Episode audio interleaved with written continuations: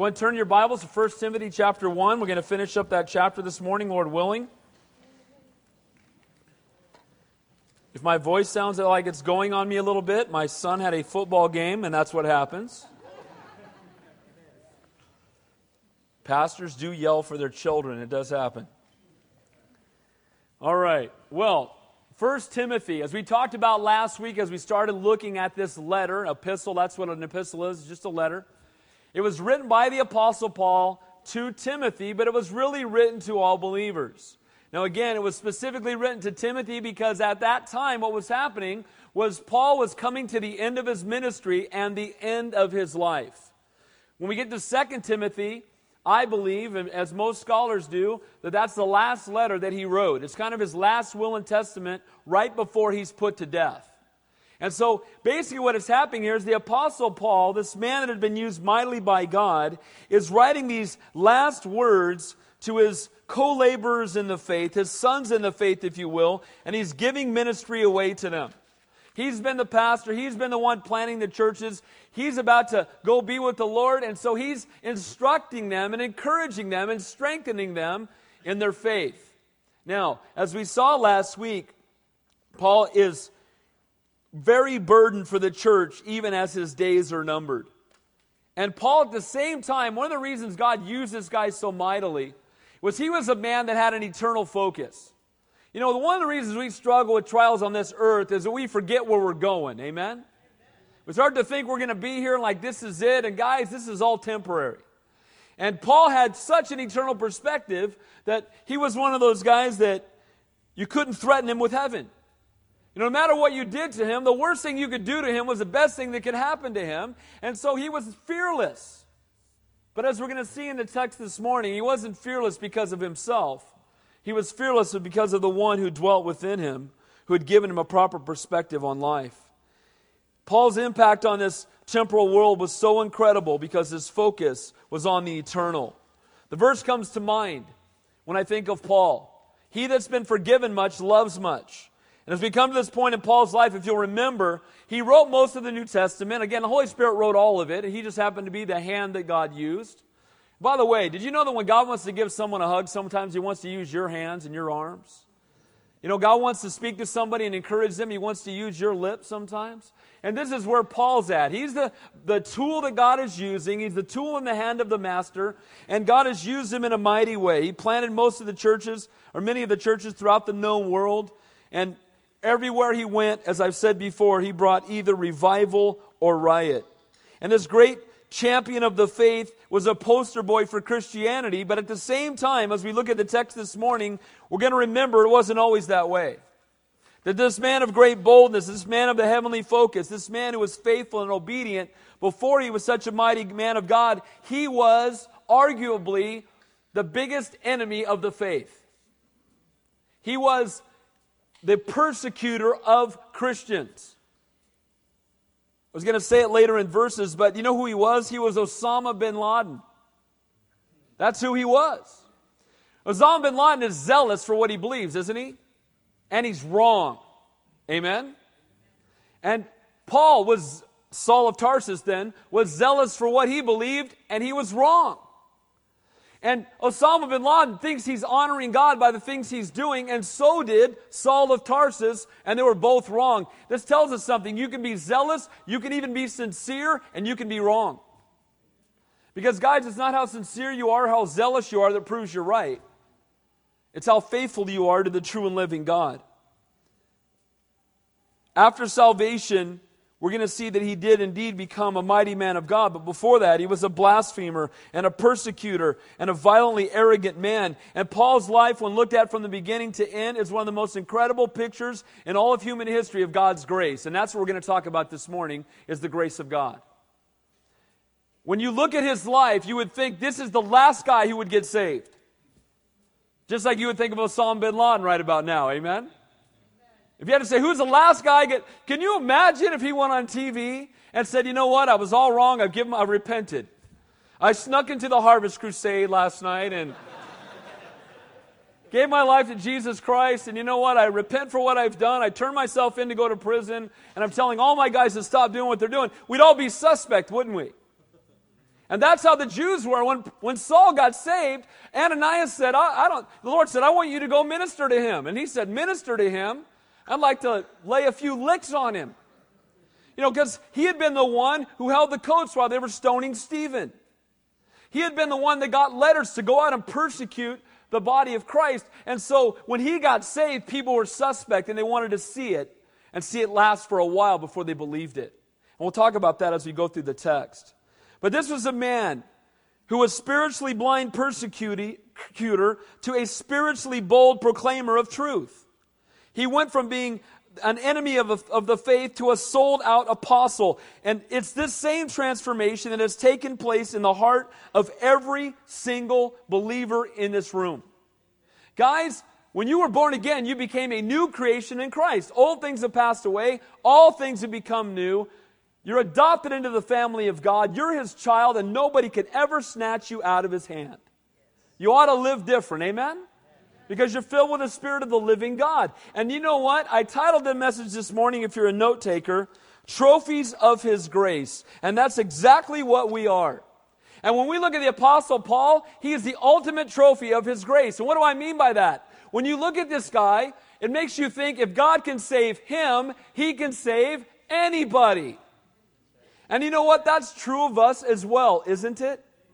If people knew everything about us, they would say, if God can save her, if God can save him, God can save anybody.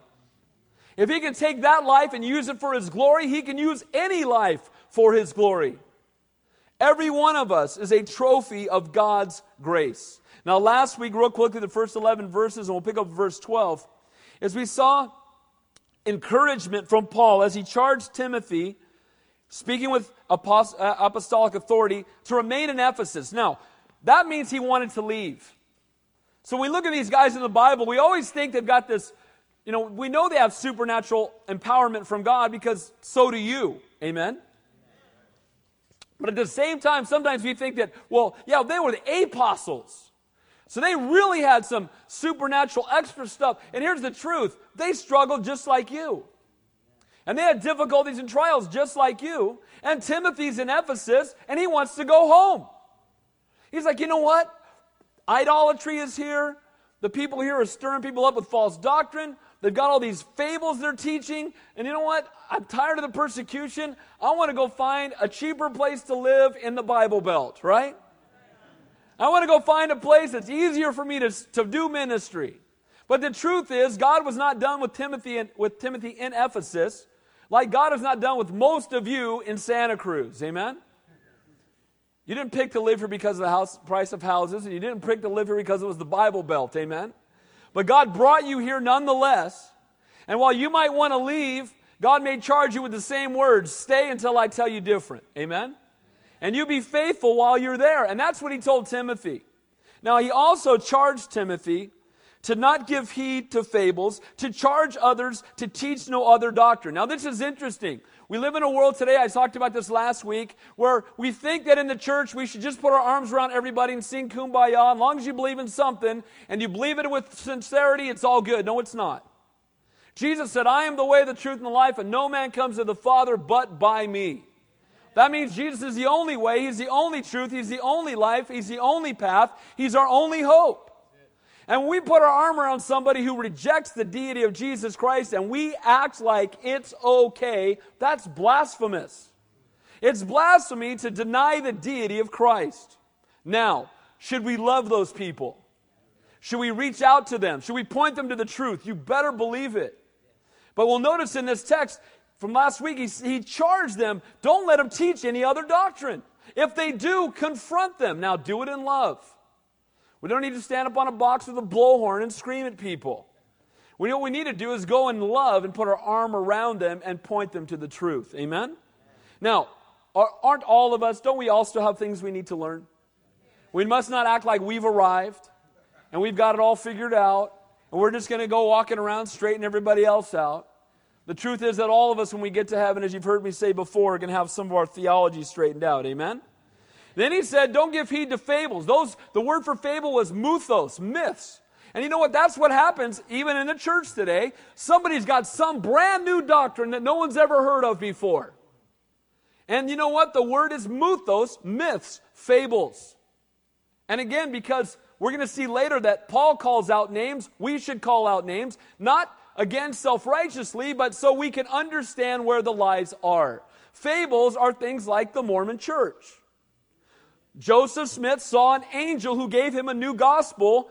That's a myth. Amen? The Jehovah's Witnesses are built on a man by the name of Charles Taze Russell, who said he was an authority in Old Testament, you know, in Greek and Hebrew. And you know what? When put on trial, he didn't know any of it. Not a word of it. They predicted the end of the world over and over and over. How many times do you have to be wrong before you're a false prophet? Once. Now, I'm pointing this stuff out to us not so that we are holier than thou and self righteous and looking down upon them, but that we understand and recognize that they're not our brothers and sisters in Christ, but they need to be, and we need to share Jesus with them. Amen? Now, this is the Apostle Paul saying, look, when you see the fables, don't heed the fables. When you hear people come with a new doctrine, don't listen to it. Get back to the simplicity of the gospel. Do we need to do that in the church today or what? We need to get away from so we got so we're so entertained and we're so comfortable. But you know what the truth is? We need to get back to the simple truth of my favorite song ever. Jesus loves me, this I know, for the Bible tells me so. Amen? Every two year old can sing it, and that's as deep a spiritual truth as you're ever going to hear. Jesus loves you, and He died on the cross that you might have eternal life. He also told him to steer clear of legalism and to stick with the simplicity of the gospel. So that brings us this morning. Now, what's interesting, I love that Paul told him to stay away from legalism. Because who was the most legalistic guy on the planet before he got saved? Saul of Tarsus. This guy knew the law. Saul became Paul, but he was the man, he was the most legalistic man on the planet. And what's interesting, he spent decades in zealous legalism and it didn't bring him any joy. And then he came to know Christ and he had joy overnight.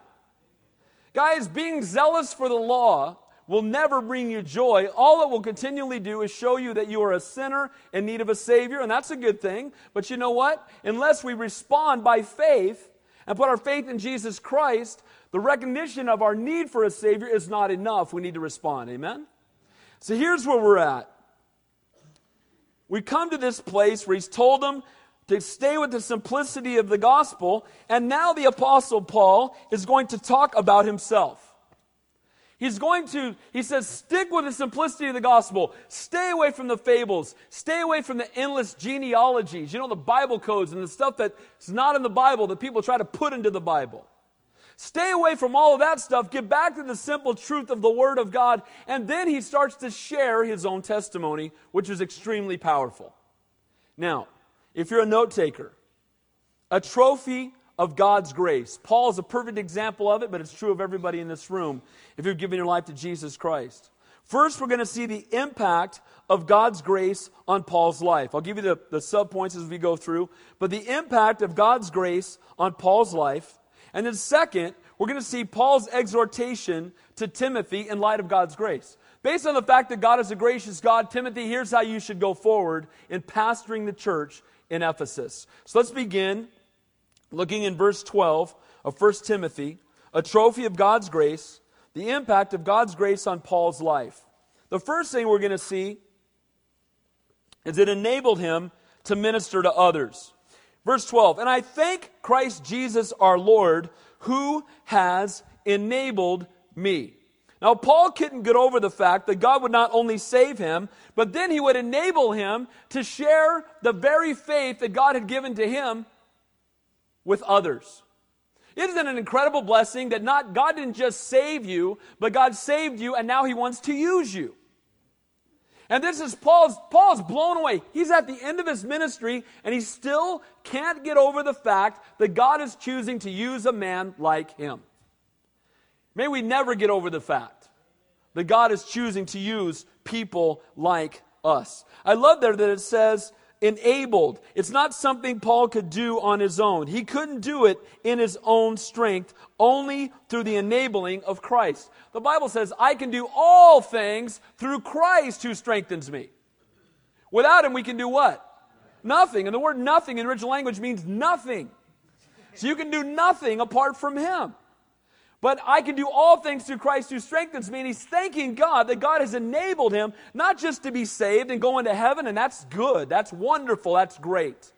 But God didn't save us to stick us in mothballs until we go to heaven. Amen? He didn't save us so we could all be big fat pew potatoes, the biggest, fattest, best fed sheep in town who are doing nothing for the kingdom of God. He saved us to use us for His glory. And that's exactly what He's telling. He said, Look, I'm blown away that God has enabled me.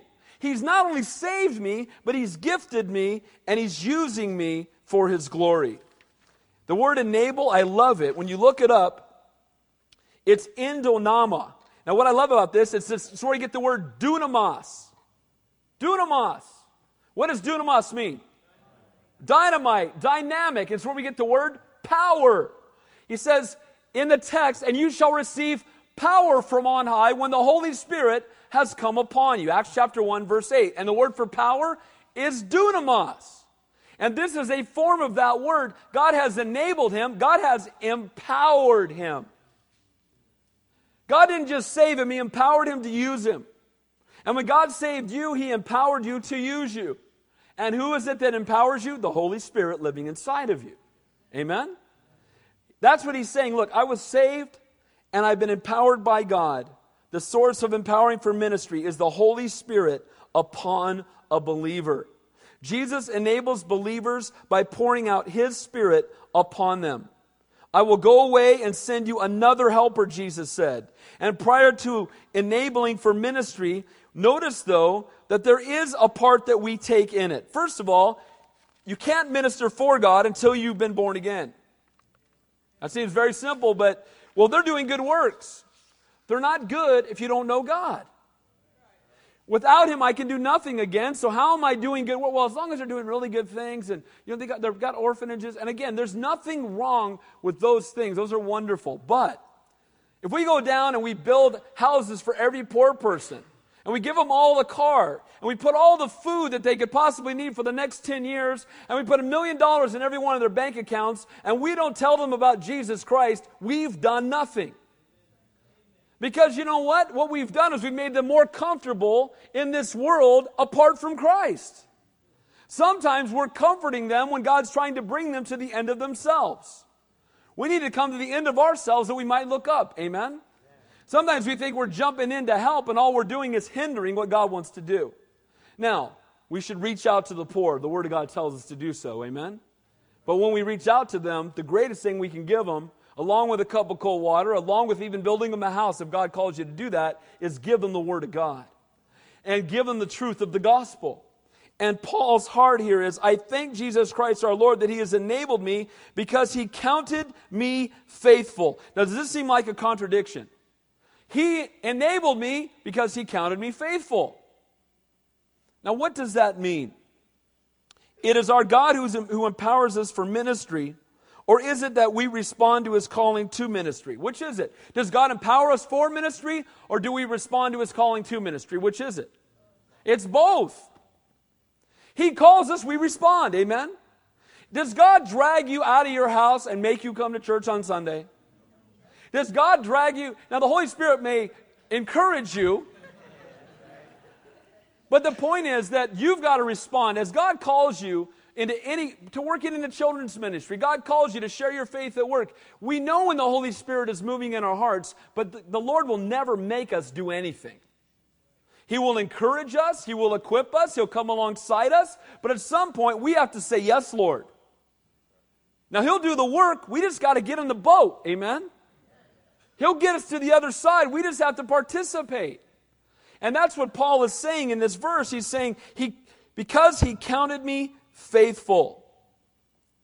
It is God who empowers us, and it's also we who respond. Without Him and His empowering or His Spirit, of His Spirit, we can do nothing. But it takes nothing away from God's all sufficient power to say that we must respond by faith. Faith is a necessary prerequisite to being used by God and to ministering the gospel to other people. Faith is what we do when we place our trust in Him. Faith is the substance of things hoped for, the evidence of things not seen. When we trust God when it doesn't make sense to us, Does it always make sense to God? Of course it does. Faith is saying, Lord, I don't get it, but you know what? I'm not you. So I trust you. And Lord, I believe you. And Lord, I'm going to do it because you're telling me to, but I don't understand how it's going to work, but I just trust you. Peter, get out of the boat and walk in the water. That's faith. Amen?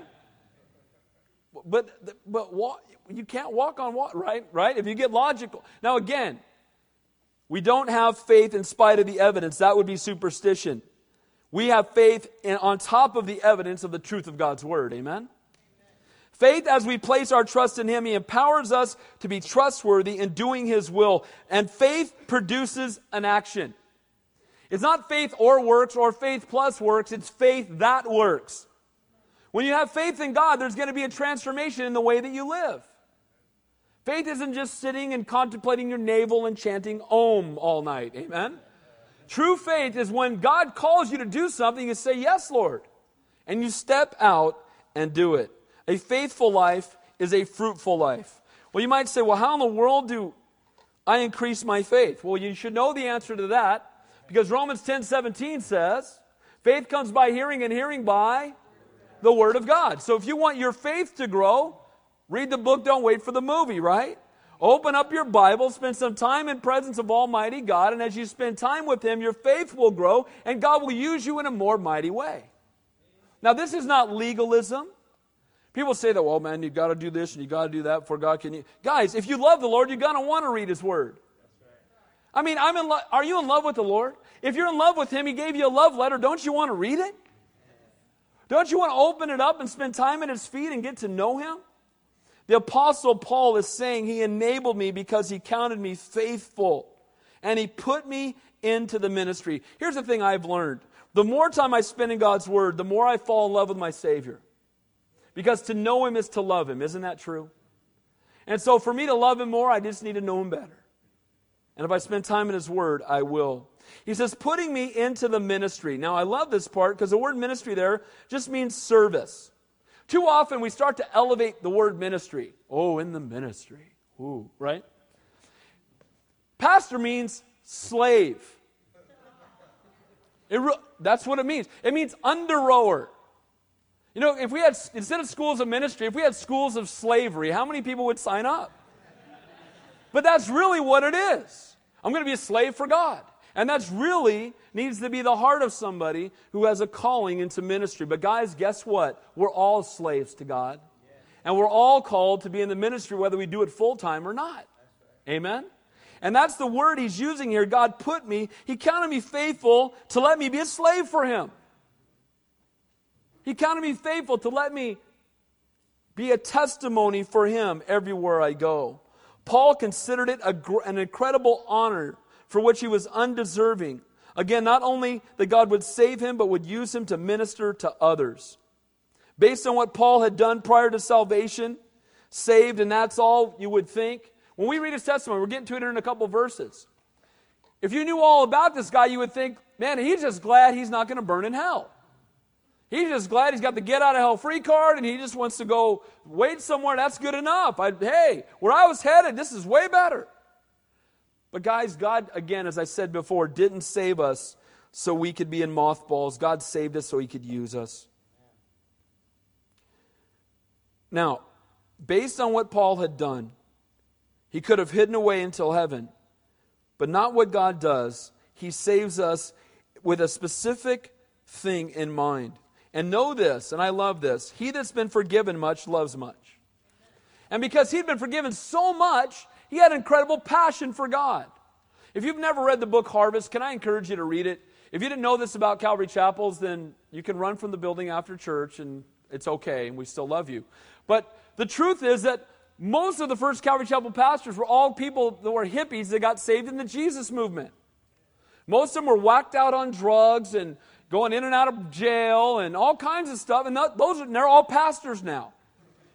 But he that's been forgiven much loves much. Amen? And you know what? Every one of us is a sinner in need of a Savior. And we've all been forgiven much. Amen? Who's only been forgiven a little in here? Raise your hand. You'll have to be forgiven more for the lie you just told when you raise your hand. So, the impact of God's uh, grace upon Paul's life, God had saved him and empowered him for ministry in spite of the person he once was. And the Lord loves to make us, make us trophies of his grace. The world says this a man or a woman, whatever your actions are in the past, you will always be that. Psychology, oh, you'll always be that. Oh, you'll never change. I was on the email list, there's a senior pastor server, and a couple senior pastors were talking about a specific sin that they'd never seen anybody healed from it. And they're acting like it couldn't be done. I'm like, have you guys read the Bible? He who the Son sets free is free indeed. Amen? If any man be in Christ, he indeed is a new creation. So the world might say, well, once a drunk, always a drunk. Once a, an adulterer, always an adulterer. You can never be trusted again. Once a thief, always a thief. Once a homosexual or a child molester or a rapist or a fornicator or a, a wife abuser or a drug addict, you know what? We can start to categorize sin. Is any sin too great for God to restore? Greater is he that is in me than he that is in the world. Where sin abounds, grace abounds much more, and aren't you glad?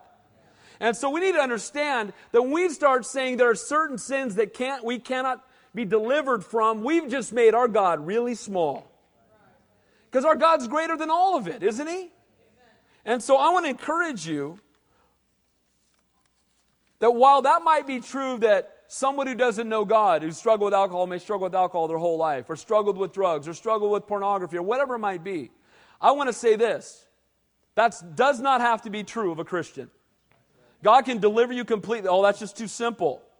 Well, if any man is in Christ, he's a new creation. Do we believe that or not? All things have passed away, all things have become new except for this sin part of my life. No, God can deliver you from that, can't He? That's the God that we serve. Don't believe the lie that you cannot change or that you cannot be used by God because of your past. Don't ever buy that lie. So, number one, impact of God's grace on Paul's life, it enabled him to minister to others, but look at this it delivered him from the man he used to be. So, how bad could this guy really have been? Let's read. Verse 13. Although I was formerly a blasphemer. Now, a blasphemer is somebody who denies the deity of Christ. He denied the deity of Christ. He called Jesus an impostor and a deceiver, and he compelled others to deny him as well, even to the point, as we're going to get to the next word, of persecuting them. He was a blasphemer. So, anybody who denies the deity of Christ is a blasphemer. But wait a minute, that's just kind of harsh. Guys, what, and again, I said this before. I respect people. I love people. I don't respect their beliefs if they reject Jesus. And too often we want to respect their beliefs, but nobody's burning in hell saying, I'm really glad those people respected my beliefs. I'm just really glad they didn't try to push that Jesus trip on me. You know what? The people that are all separated from God, like the rich man, the story of Lazarus and the rich man in Luke 16, he was saying, Go back and tell my whole family that it's true. Go back and tell my whole family that Jesus is the Messiah. I can't go, but you make sure they know the truth. Every time I do a funeral, I get up and speak on behalf of the person who died, and whether they're saved or not, I can speak with great authority and say, if the person were here today, they would tell you that Jesus Christ is the way, the truth, and the life, and no man comes to the Father but by him, and they would exhort you to come to know him today. And I can say that with great authority, whether they're spending an eternity separated from God or in his presence. And so we see here with the Apostle Paul that he was a blasphemer who literally rejected the, the cross of Christ, who mocked the Lord. And then look what it says not only a blasphemer, but a persecutor. He persecuted believers unto death. He was heartless concerning Christians. He was arguably the greatest enemy of Christianity. It says this in Acts. I persecuted this way to death, binding and delivering into prison both men and women as also the high priest bear me witness, and all the council of elders, from whom I also received letters to brethren, and went to Damascus to bring in chains even those who were in Jerusalem to be punished. He went out and gathered up Christians and brought them back to be punished. He even, again, as you heard me say, the first martyr, who was holding the coats? Saul, while they're stoning Stephen. This was a man who could look at his past and think, God could never use me. I was a blasphemer. I was a persecutor of the faith says later in Acts, Indeed, my, I myself thought, I must do many things contrary to the name of Jesus of Nazareth. This I also did in Jerusalem, and many of the saints I shut up in prison, having received authority from the chief priests. And then when they were put to death, I cast my vote against them. Says, I punished them often in every synagogue and compelled them to blaspheme. And being exceedingly enraged against them, I persecuted them even to foreign cities. This was not a nice guy. He was Osama bin Laden. But you know what? He didn't even realize he was making the gospel spread even before he got saved.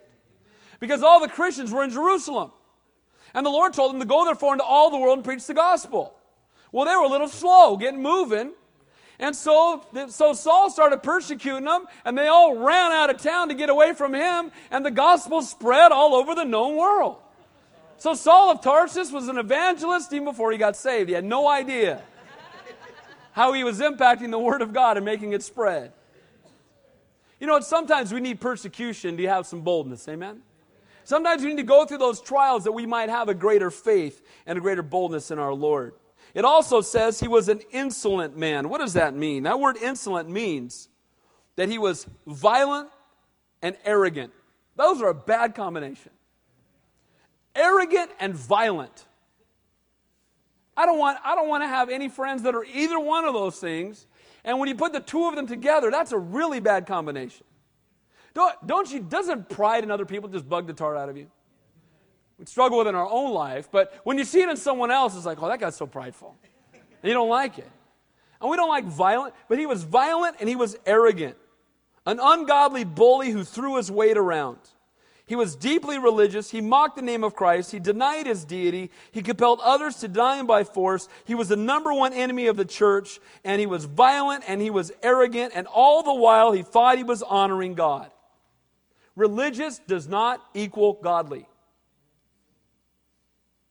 Most people today who would consider themselves to be religious do not know God. Man, again, can be zealous, he can be sincere, and still be wrong. So, how bad was Saul? Again, as I said, he was the arch enemy of the Christian faith. But look what it says I was a blasphemer and a persecutor and a violent and an arrogant man, but I obtained mercy. Guys, if you underline stuff in your Bible, but I obtained mercy. What is mercy? God not giving us what we deserve. What did, what did Saul of Tarsus deserve? What's the answer? Hellfire. Oh man, man, that's twice hell in one message. Here's the guys. Here's the truth. He deserved it, but mercy is God not giving us what we deserve. Praise God for his mercy. Amen. And so he's a merciful God and a gracious God and a loving God. I obtained mercy. I didn't get what I deserved. The word mercy in Greek can also be translated compassion but I obtained compassion. God showed compassion upon a man who didn't deserve it. And you know what? He showed compassion on each one of us, and we didn't deserve it. One who had blasphemed, one who had persecuted his children. Look what it says here. But I obtained mercy because I did it ignorantly in unbelief. Now, I don't want you to think that it means that if you're ignorant and you're persecuting God, that it's okay. When you look at the original language, it's not an excuse for his behavior. But he's saying, I blasphemed and I persecuted and I was violent and I was arrogant because I was ignorant. But at the same time, ignorance is not an excuse for ungodly behavior. If you drive down the freeway and you think the speed limit is 25, or you think it's 65 and it's 25 and you're going 65, what happens to you? You get a ticket. But I didn't know. It doesn't matter what you know. It's what does the law say? Amen? Jesus is the way, the truth, and life, whether people believe it or not. Now, we ought to be burdened to make sure every unbeliever this side of hell comes to know Christ. Amen? And make sure they all hear the truth of who He is. But ignorance is not an excuse for ungodly behavior. He was sincere, but he was sincerely wrong, and God showed him mercy. Verse 14. And the grace of our Lord was exceedingly abundant. Man, I love that. In Greek, the word could be superabounded. His grace superabounded. I didn't know that was a word. It's superabounded. And you know what? For us, don't we need the superabounding grace? Don't we need that, gra- that grace that's off the chart grace? That's what I want. Amen? We want judgment for others, grace for us. Judgment for the enemy, grace for us. Judge him, grace for me. Where sin abounded, grace abounded much more. And in the midst of his rebellion, the Lord brought him grace. Now, the three words that it talks about here are grace, faith, and love. Look what it says. And the grace of our Lord was exceedingly abundant with faith and love which are in Christ Jesus. This is why we are not to be unequally yoked together with unbelievers. Where is love found? In Christ Jesus.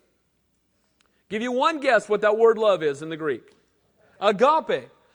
The only way you can have agape love is if you know the God of agape love, Jesus Christ. You can't have it apart from Him. Now, you can have other emotions that are a physical based love, but you can't have agape love.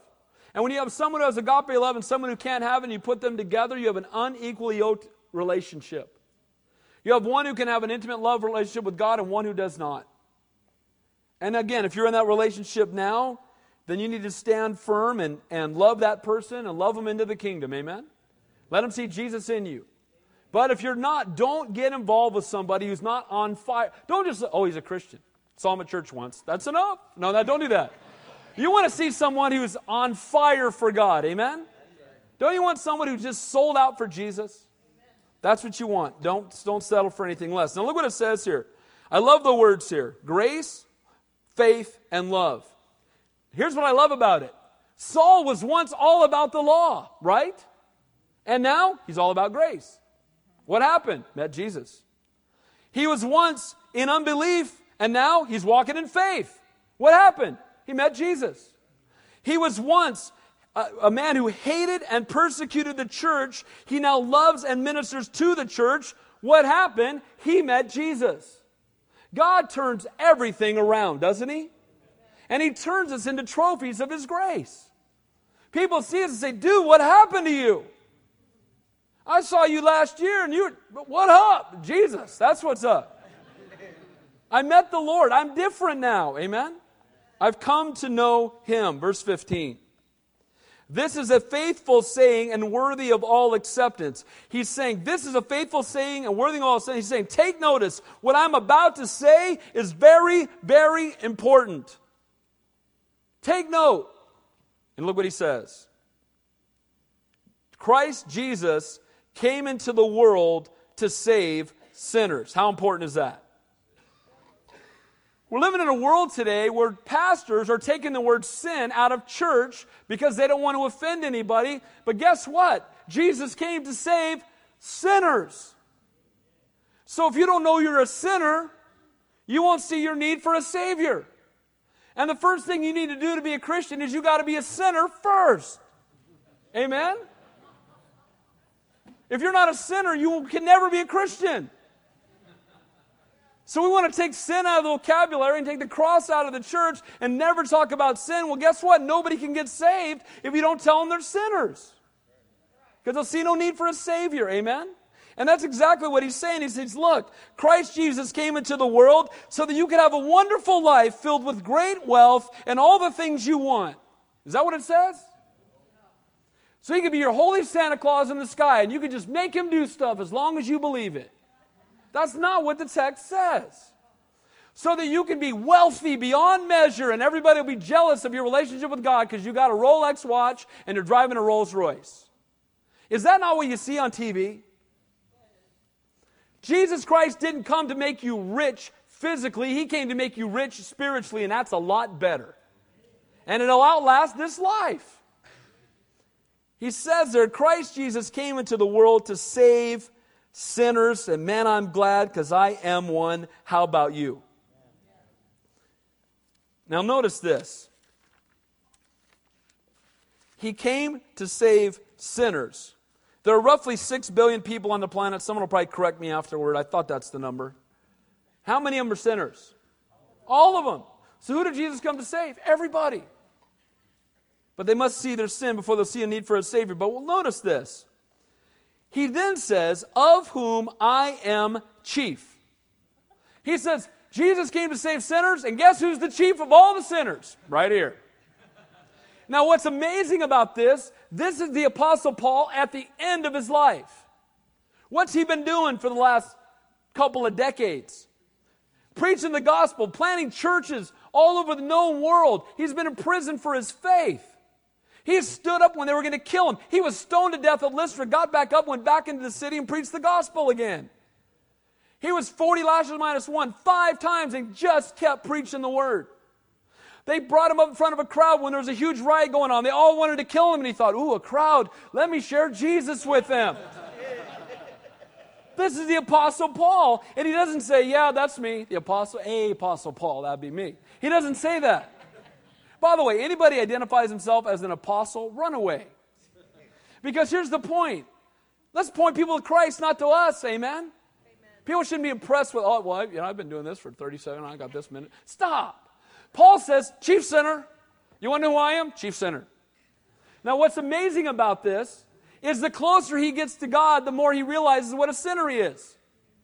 Because in the first letter that he, in the, one of the first letters he wrote, back in 1 Corinthians, he said, I'm the least of the apostles. Okay, so he was humble. I was the least of the apostles. Well, later in Ephesians, he says, Well, I'm less than the least of all the saints. He got to know God a little better. Not the least of the apostles anymore, less than the least of all the saints. Now he's gotten to know God a lot more, and he says, chief of sinners. Why? Because the better we get to know God, the more we realize how far away we are from Him apart from His grace. The more we recognize how great He is and how awesome He is, the more we realize how desperately we need Him. He doesn't need you, you need Him. Now, He'll use you in spite of you. Amen? Because He's a gracious God. Never lost awe of the fact that God could use a sinner like him. You know what? Paul to me is such an interesting picture because he's the guy that could have said, God could never use me because he could look back, I got too much baggage. I mean, dude, you don't, do you know who I was before I was a Christian? I was Osama bin Laden. Do you understand who I was? I was the most hated guy in the whole Christian faith. I cast votes for people to be killed because of their faith. I got too much baggage, God couldn't use me. And the other extreme is God used him mightily and he never got full of himself. Even though God was doing great things through him, he still said, Chief of sinners. Don't you love this guy? Because that's exactly, we need to understand. I don't care what's in your past, God can still use you. Because if your past is really gnarly, it just means you got a really gnarly testimony and you're an even bigger trophy to God's grace. Amen? And that's what the Apostle Paul was. He had an awe and humility, and he thought about who the Lord was and all he had done for him. And because of that, he realized that he was a sinner in desperate need of a Savior. The impact of God's grace in Paul's life, we may not get through the chapter, but so what else is new? Um, he enabled him to minister to others. He delivered him from being the man he used to be. Look at this. He transformed him into a trophy of grace. Look at verse 16. However, for this reason, I obtained mercy. For what reason? What reason? What's the last sentence of the previous chapter?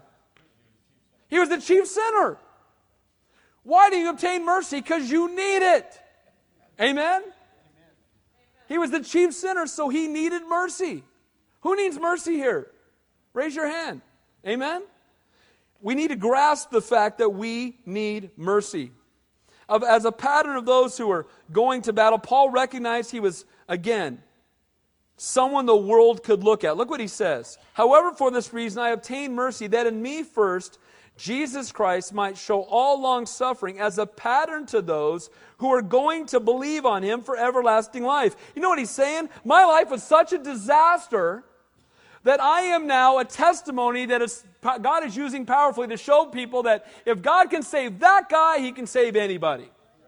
That's what he's saying. I'm the pattern. Everybody's looking at me going, wow, that guy got saved? Wow. God can save anybody. And you know what? Every one of us probably has at least a few people in our life that think that person got saved. Wow. God can save anybody. Amen? And I'm glad that He can save anybody or nobody be saved. Paul's saying if God can forgive a person as bad as me, He can forgive you too. If he can forgive persecution, if he can forgive blasphemy, if he can forgive violence and arrogance, if he can forgive those who went out and hunted down his children and killed them in, in religious zeal, if he can forgive me, he can forgive you. I love that. That's why Paul understood the grace of God because he had experienced it. Now, look what happens when you start talking about the grace of God. This should be an example to all of us. Look at verse 17. Look at the natural outpouring when you start to understand God's grace for you worship.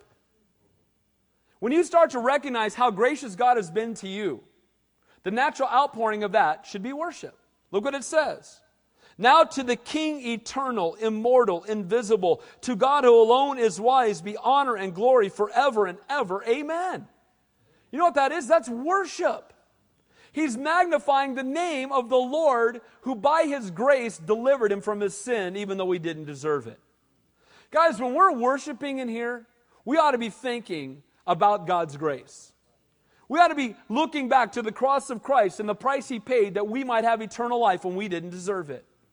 Should, doesn't that bring us to our knees? Doesn't that bring us to the end of ourselves and cause us to look up? It produced a heart of praise and worship. King eternal. I love that. How long has he been king? Always. He didn't become king. He didn't become God. Where was he before that? He was always there. I love when I was a youth pastor, like you get like the junior high kids. Okay, now where was God 500 billion years ago? He was there. Where was he before that? He was there. Where was he? You know, and they write down, they'll get a chalkboard and cover it in zeros. How, what about then? He was there. He's always been there. Why? He's King eternal. Amen? He's always been, he always will be. He gives us a headache because we're finite men trying to understand infinite God. And I'm glad I serve a God I can't figure out. Amen? He sent Jesus so I could understand him and I could know him, but he's way greater than we think. Nobody's going to get to heaven and go, oh, that's it? Nobody. You're not going to get there and go, oh, I thought it was going to be bigger. You know, or I thought you were going to be more awesome. That's not going to happen. We're all going to get there and go, first of all, we're going to be face down. Amen? People say, I got some questions for God. Bro, you ain't got no questions. You get to heaven, you know, you're going to be asking questions into the dirt if you're asking any question. You're like this, right? Is he worthy to be worshiped, to be praised? He's King eternal. He's also immortal. He's existed before everything else existed, be, being the creator of all things. He's invisible. That means he's not completely knowable by us. We can't completely figure him out. He's God who alone is wise. That means if you're not God, you're not wise. Is that what it says? God who alone is wise. Are you God? No. Are you wise? No. Now, can he give us wisdom? Yes, but who gives it to us? He does. Well, I'm just really wise. I've been studying a long time. I just got it. You know, you're not. He's wise. You can puff, you can get puffed up with your knowledge, but you're nothing compared to God, right? Everybody, people get offended when I say that. I'm blown away. Let me say it. You're nothing compared to God. Now, you mean everything to God. Amen. But you're nothing compared to God. And I'm glad. Because if he was comparable to anybody in this room, that would not be good. Now, it says, be honor and glory forever and ever. Knowing all this about God, Paul couldn't stop praising him. Be honor and glory forever and ever. Lord, you knew who I was. You saw every wicked, vile thing I did, and you loved me anyway. Be glory and honor forever and ever. Lord, while I was yet a sinner, Christ died for me. Be glory and honor forever and ever. Lord, you saw me at my worst moment. You've read my thoughts that no one else has ever read. And you love me anyway. Be glory and honor forever and ever. What a great God we serve, amen? Aren't you glad that it's there's not a test to get into, you know, okay, we'll see how you do. Aren't you glad there aren't big scales or anything, you know, good stuff, bad stuff? Aren't you glad? You know what it is? All the bad stuff's on this side, and the thing is buried in the ground, and then you put the cross on this side, and that's it. Amen? We've been saved by the blood of the Lamb, not by the works of the man. Amen? It's by His grace that we've been saved. Last three, last three verses. I'm going to finish anyway. There it is. Where are you going? All right. Lastly, Paul's exhortation to Timothy in light of his grace. Look what he says. This I charge This charge I commit to you, son Timothy. I love this. He calls Timothy his son. I charge you this son, Timothy, my son in the faith. We talked about this last week. He may have led him to the Lord, but even if he didn't, he encouraged him in his faith. He says, I charge you. That's a military word to exhort him. How is he? And then he says to him, according to the prophecies previously made concerning you that you that by them you may wage a good warfare. He's saying timothy fight the good fight. Timothy my son in the faith do battle for the lord. How do you do that? Earlier in the chapter he said stay in ephesus charge them to teach no other doctrine. Don't give heed to the, to the fables and myths or the endless genealogies. God wanted timothy to draw strength from the things that he had already received, the prophecy he had already heard.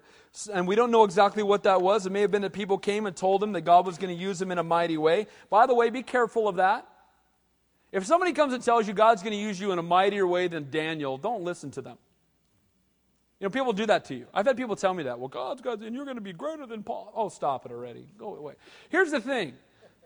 You know what? We ought to be in a place where we just remain desperate for the Lord and we realize that any good thing that happens is going to happen because of Him. And anything anybody tells us ought to be in agreement with the Word of God. And it should never puff us up. Amen? Somebody comes giving you a word telling you how wonderful you are. Not so much. That sounds like a word from somebody, but it's not God. Who wants you to be prideful? The enemy. Amen? So be careful. Check everything against the Word of God. Last two verses. Having faith and a good conscience. These are the tools of warfare faith in God and a good conscience before God. The fear of God is the desire that we need to have to have a good conscience before Him. The fear of God is the beginning of wisdom, right? So it's when we fear God that we can have wisdom. Having a good conscience before God is better than popularity before man. Good conscience before God. When you go to bed at night, knowing that you're walking in obedience to the Lord, that's really all that matters. Amen? Not how popular you are with men. Now, look what it says here.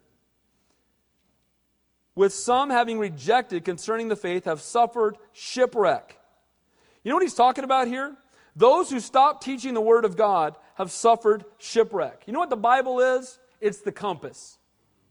If you take the compass off the ship and you throw it out, it's just a matter of time when you have your accident. It's not if, it's when, right? You throw the compass out, you got no idea where you're going, you're going through the fog, you're going to hit something at some point. And here's the truth we need the compass of God's Word. It leads us, it guides us, and it keeps us from getting shipwrecked. Amen? But sadly, today, people are tossing the Bible overboard and trying to find other ways to be led. Guys, we need to be led by the Lord through His Word and the power of His Holy Spirit. When you hear people getting away from the Word of God, it should bring a stir a caution in your heart. Timothy, there are people that have taken a different ministry model. Don't follow it. They're, they're suffering shipwreck because they're getting away from the Word of God. They're heeding the fables. They're on a boat that's headed right for the cliffs. You know, they're following after Mormon doctrine. They're headed off the cliff. You know, don't follow the false doctrine. Keep your eyes on the Lord. Keep the compass, the Word of God. Last verse. Of whom are Hymenaeus and Alexander, whom I delivered to Satan, that they may learn not to blaspheme. Whoa. Did Paul name names? He named names. I get in trouble for naming names. Paul named names. Now, why does he do this? You know why he does it? Not, not to come across as holier than thou or arrogant, but you know what? If we don't get the entire truth delivered in a way that we clearly understand, we won't know how to avoid it. We had a girl in my youth group in Southern California 15 years ago that came to youth group one night and said, Oh, by the way, Pastor Dave, I won't be coming to youth group anymore because my friend down the street goes to another church and I really like it. And I go, What church is it? Oh, the Church of Jesus Christ of Latter day Saints. It's just another church down the street. What? You know what? It was right then I realized you got to warn these kids what the lie is.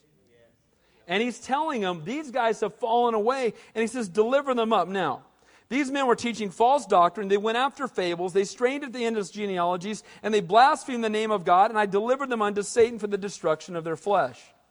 Notice Paul named their names again. So it's okay, again, in love. But when you do it, it bothers people every time. It's in the Bible. It's in the Bible.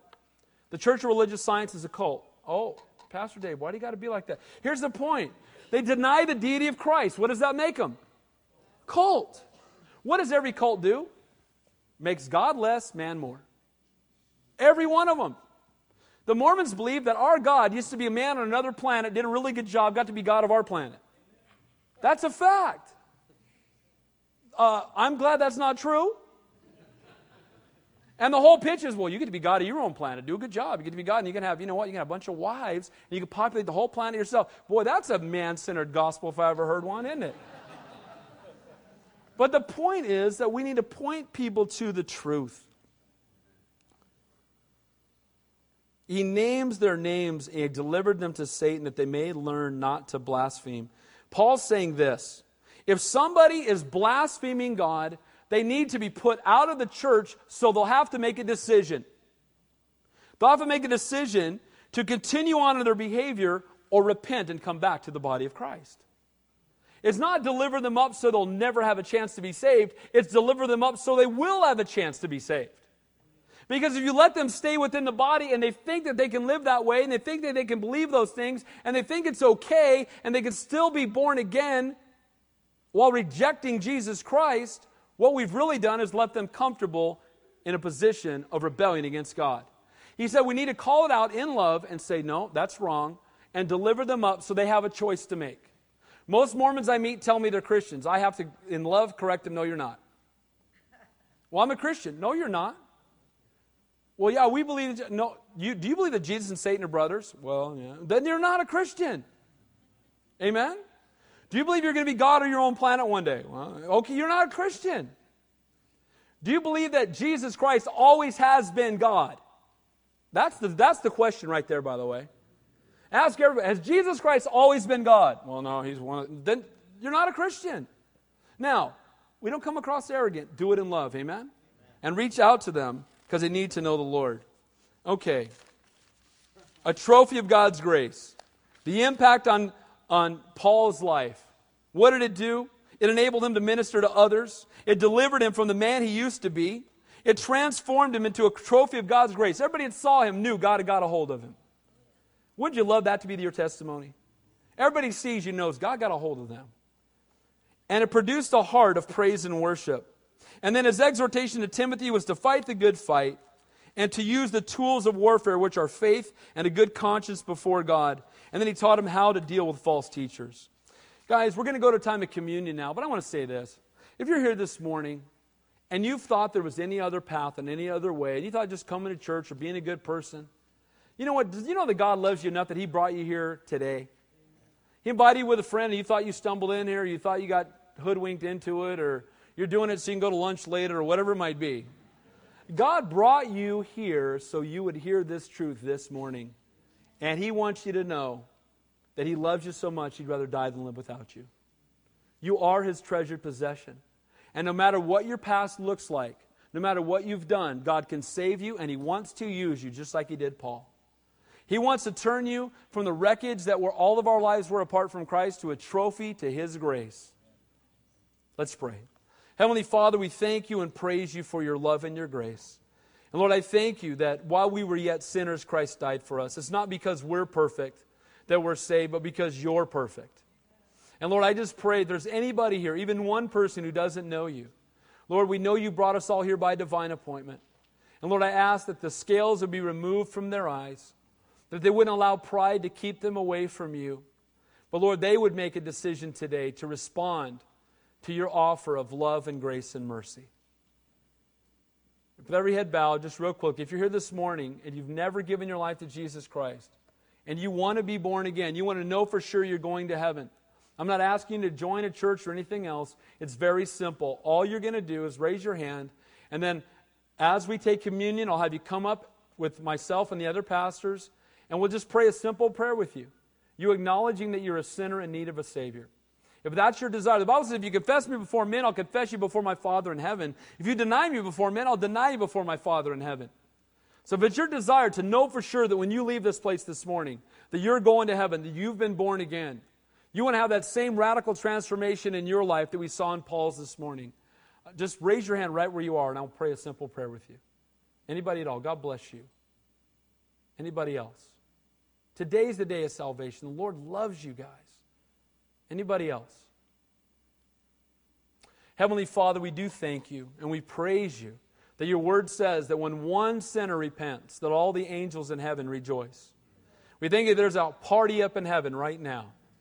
Lord, I pray as we go to this time of communion, Lord, that as we take the elements, the bread representing your body broken for us, the juice representing your blood that was poured out for us, Lord, I pray that we would take this time to look back to the cross and that work that you did. May we never take it for granted. May we look within at our own lives, any areas, Lord, we need to get right with you. May we do that this morning. And then, Lord, may we at the same time look forward to the time we will have this feast with you in heaven. So, Father, may you be glorified. We thank you for your love and your grace. We thank you, Lord, we're trophies to your grace. We don't deserve it. In Jesus' name we pray, and all God's people said, Amen. Amen. Worship team's going to play a song now, a couple songs. Come on up, grab the elements here at Calvary Chapel. We don't have membership. If you're a Christian, communion's for you. If you're not a Christian, you're not to take it, but you can come up and talk to us. We can pray with you, and then you can come take it. Amen? All right, God bless.